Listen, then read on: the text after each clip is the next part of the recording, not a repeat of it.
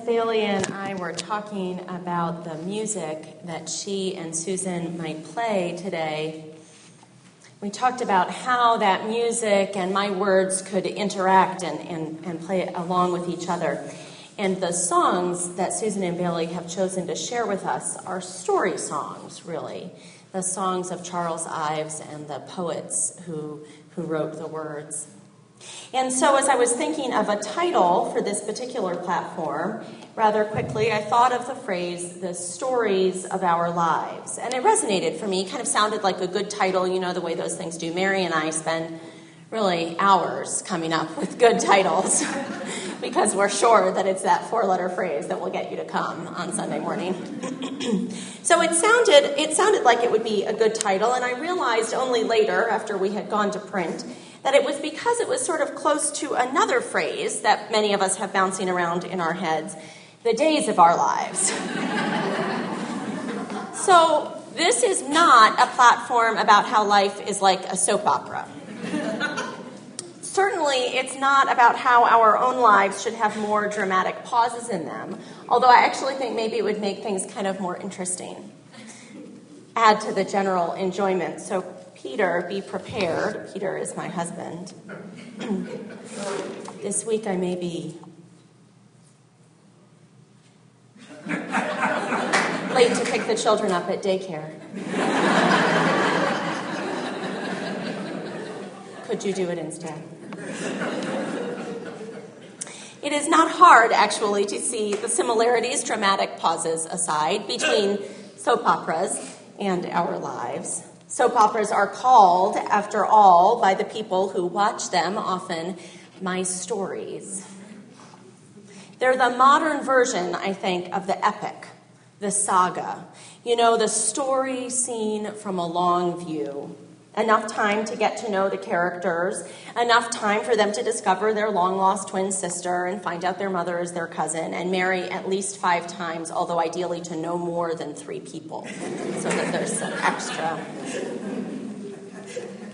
Human beings need to hear stories, to watch them, and to tell stories. I remember so distinctly one of the first things I learned in a preaching class in seminary that paradoxically, the best way to get at a universal truth is to tell it through the personal, to invite people into a particular story, a particular experience, in order to tell a deeper truth beneath it. And all of religion, I think, is really set up with that idea in mind, you know, the idea that we get to the deeper truth through stories.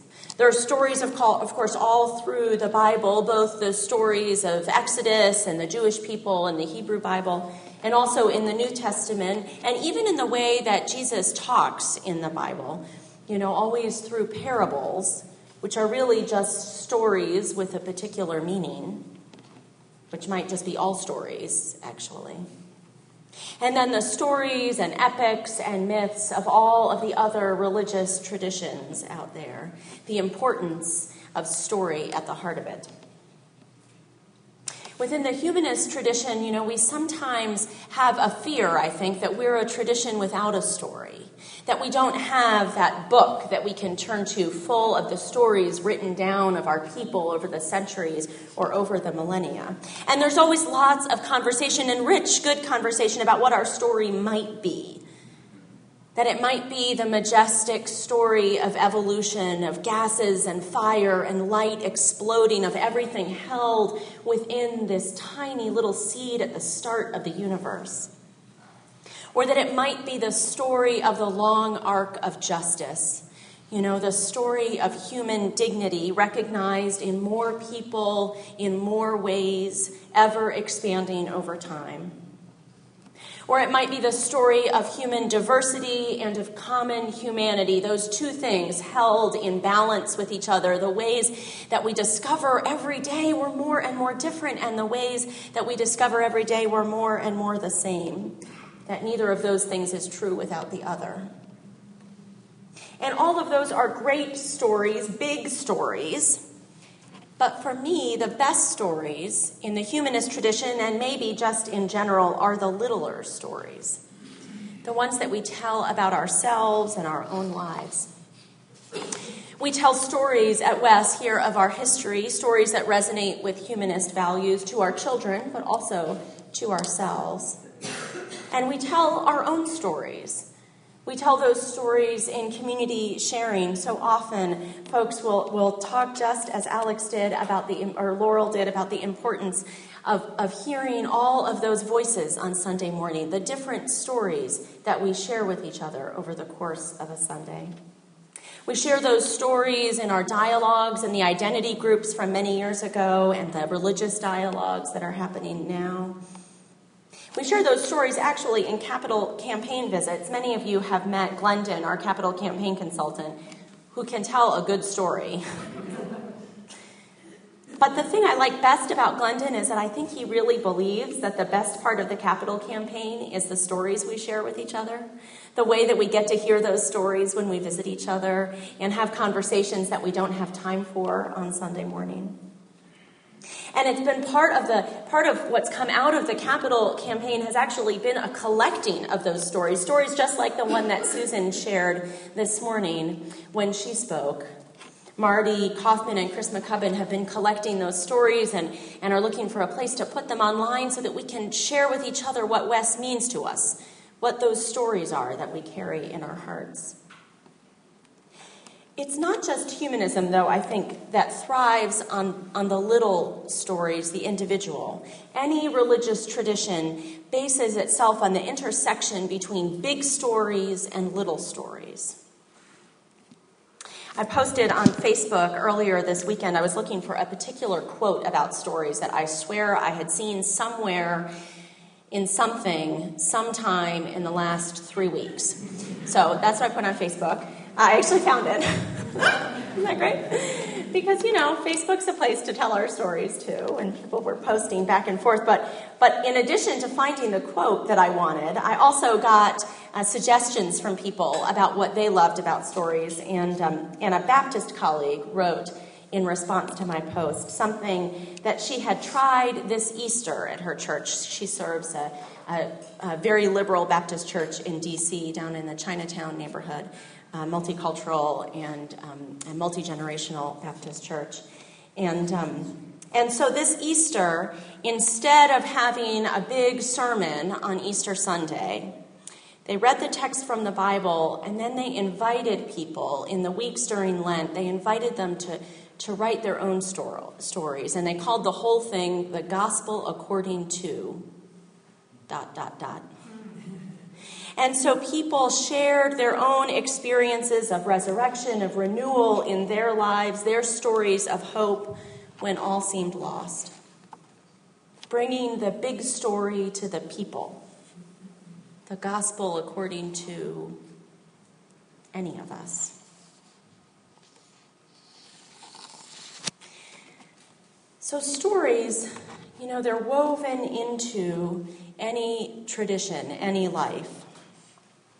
But why, I wonder? Why tell stories and what kind ought we to tell? I've been thinking about that what kind, especially since an article a couple of weeks ago in the New York Times, you might have seen it, it was one of the most emailed for at least a week, I think, by Bruce Feiler, who's the author of The Secrets of Happy Families. And Bruce Feiler wrote about how important it is for families to tell their stories, what he called a strong family narrative. He talked about something called the Do You Know scale, which was developed by two psychologists in the early 2000s, trying to figure out kind of what uh, what worked for families, what made families strong and resilient, all kinds of members of families, but focusing especially on children. So they developed the Do You Know scale. And the, and the questions are things like Do you know where your grandparents were born?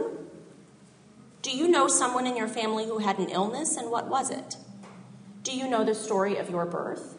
All these questions these do you know questions. And what they found was remarkable. They studied it over a few years and then and then September 11th happened, and they realized they had an opportunity to study these children, none of whom were affected individually, but who, of course, were caught up in the national tragedy of that day. To study them again and to see if that resilience continued. And indeed, they found, and I quote, that the do you know scale was the best single predictor of children's emotional health and happiness. Isn't that amazing? Just if they knew the answers to those questions, if they knew their family's story. Bruce Feiler, as he looked at that data and considered what it might mean, thinks that it's about being part of something larger than oneself, about the bigger story. And we've known that in some ways for so long, haven't we? The psychiatrist August Napier said In each family, a story is playing itself out, and each family's story embodies its hope and despair. We all have those stories within us. So, part of the study was looking not just at that scale and at the importance of telling stories, but the kinds of stories that family t- families tell about themselves. And it turns out there's, there's three categories of stories that families tell. Some families tell their own story as the ascending story.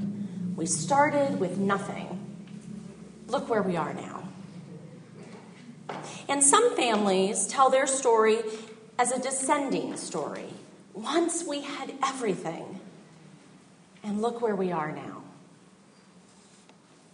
But some families, some families tell the oscillating story.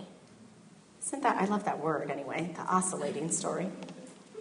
We've had ups, we've had downs, and we've stuck together as a family. And it turns out that that's the best kind of story to tell. Luckily, I imagine it's also the truest story for many of us. We've had ups and we've had downs, and we try to stick together. And so, so that's what Bruce found as he looked at this do you know scale and as he looked at the stories that families tell. That the more we can tell our children and tell ourselves this story of a family that's had ups and downs and stuck together, the more resilient they become the biggest single predictor of emotional health and happiness.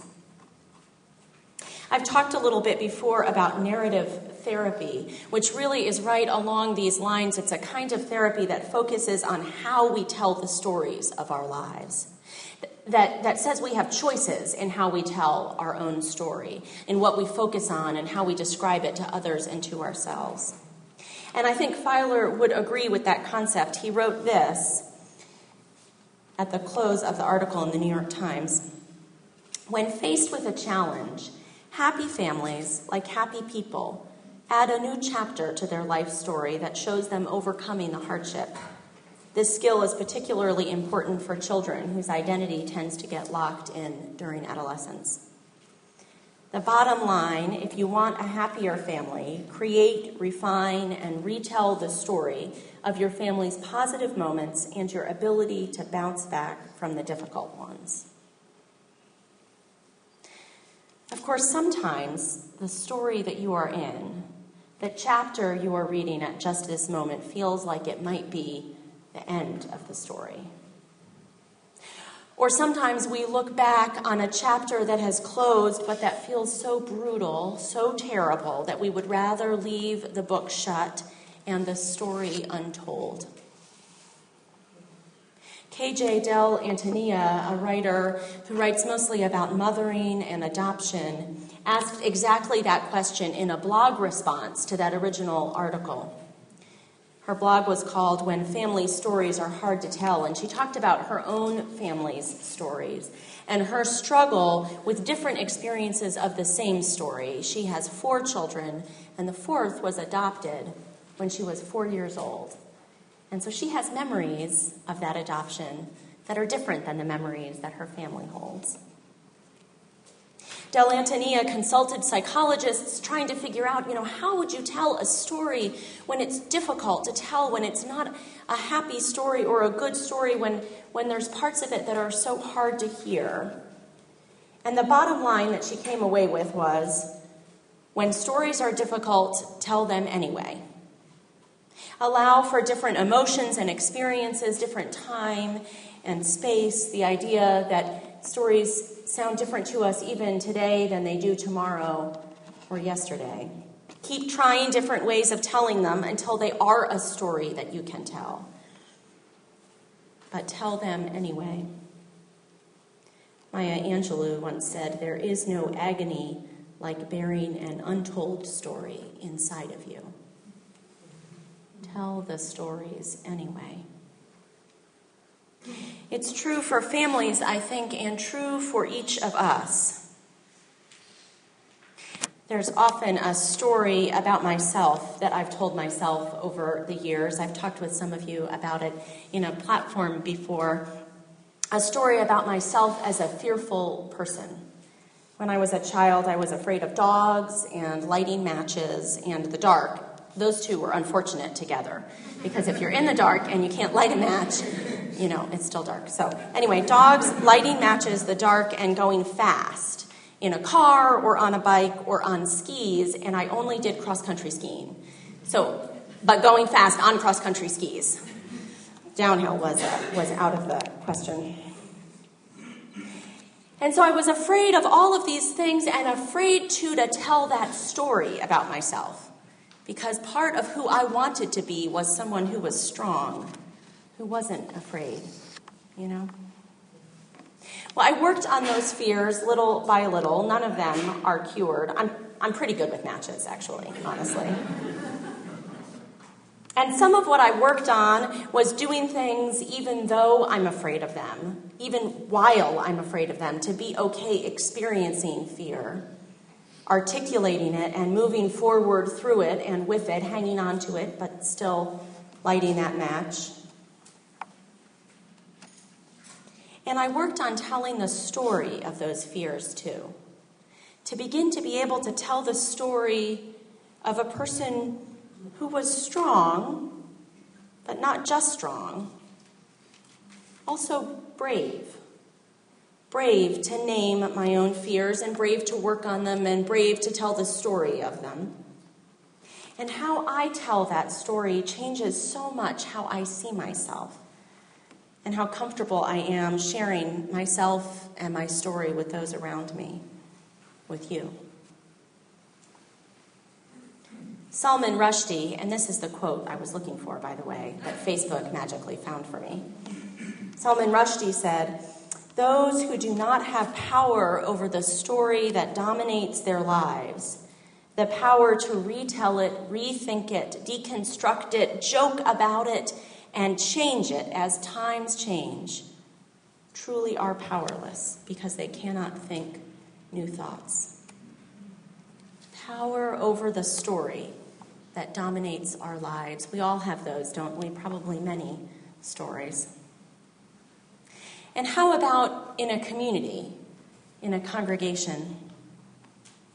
Of course, we want to tell the good stories, those stories that Marty is collecting, the stories of successes, the risks that paid off, the stands we took for justice and won. And there are a lot of those stories here. And there are hard stories too stories of difficult conversations or disagreements, of conflict over direction.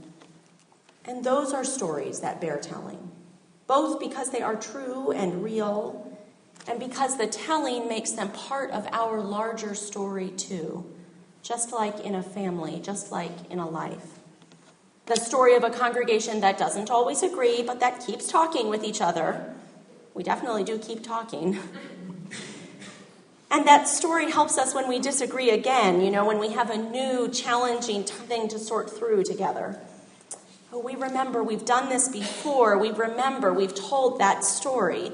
And sometime we'll tell this story as another chapter in who we are. And like any congregation, we have stories that are hard because they are so tender and so tragic, because they hold in them losses we still can't quite bear spouses and parents, children and friends lost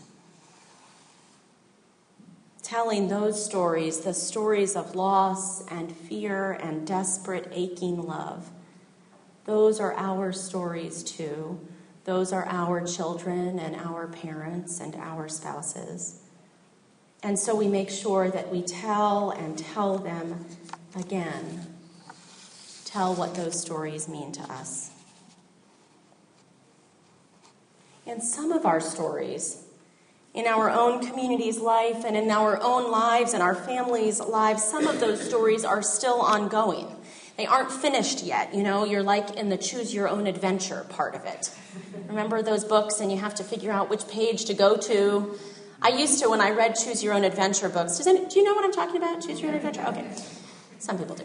Okay, so you had you got to a certain point, and then you had to choose what your hero was going to do. Were they going to fight the dragon or run away? And then you could go to a different page in the book to figure out what happened. And you know, of course, I liked to go to all the pages and read them first, and figure out which of the alternatives was best, and then I'd pick. Turns out that does not work in life. so, tip for you. So, some of our stories, so many of our stories are ongoing. And then maybe it can be helpful to know that somehow, at some point, we will finish this chapter. In my hardest moments, that has been so helpful to me when it isn't clear to me how the adventure will end, and I can't flip ahead and see what's on page 64. I've found comfort in knowing that someday I'll be telling this as a story to someone else. And it will be a sad story or a funny story or probably both. But it will be one of my stories, and I'll get to choose how to tell it. And that's it, I think, in some ways, maybe the most important part. We never get to choose how the stories really end. We don't usually get to choose how they begin, even but we get to choose how to tell the story. In some ways, I wonder if that isn't the way story is deepest in the humanist tradition in a community like ours. That we get to, to choose how to tell the story, that we claim the power of storytelling for ourselves, the power of being co creators of meaning in our lives. Part of our challenge in any moment, I think, is finding the story that we most need to tell right now. And finding a way to tell it that brings us peace and hope, that fits it in, that integrates it into the larger story of our own lives or our families' lives or our communities' lives. That's what those parents do for the children when they tell them the oscillating story of their families. They help them to integrate what's happened before and what's happening now so that when what happens next comes, the children have the tools to wrap it in again. To know that by the time they get to the end of that chapter, they'll find a way to tell it that makes sense with who they are and with who their family is. For me, music is always a kind of storytelling. The music we hear today, country music, among my favorite, because it tells stories, and they're not all about losing your truck and your cow and your girlfriend. Although some of them are, and it's really a bummer to lose your truck and your cow and your girlfriend, and if it happens, you'd probably want to tell a story about it.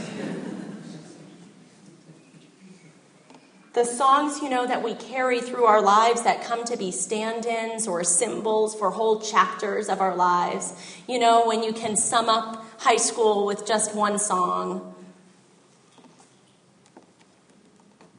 And so I leave you this morning with words from a musical, another storytelling, song singing tradition, musicals from the great musical Once on This Island, which is really all about stories. And I hope that these, that these words are true for you, whatever story you most need to tell in your life or to your family. So I hope that you will tell this tale tomorrow. It will help your heart remember and relive it will help you feel the anger and the sorrow and forgive. For all the ones we leave and we believe, our lives become the stories that we weave. Weave well.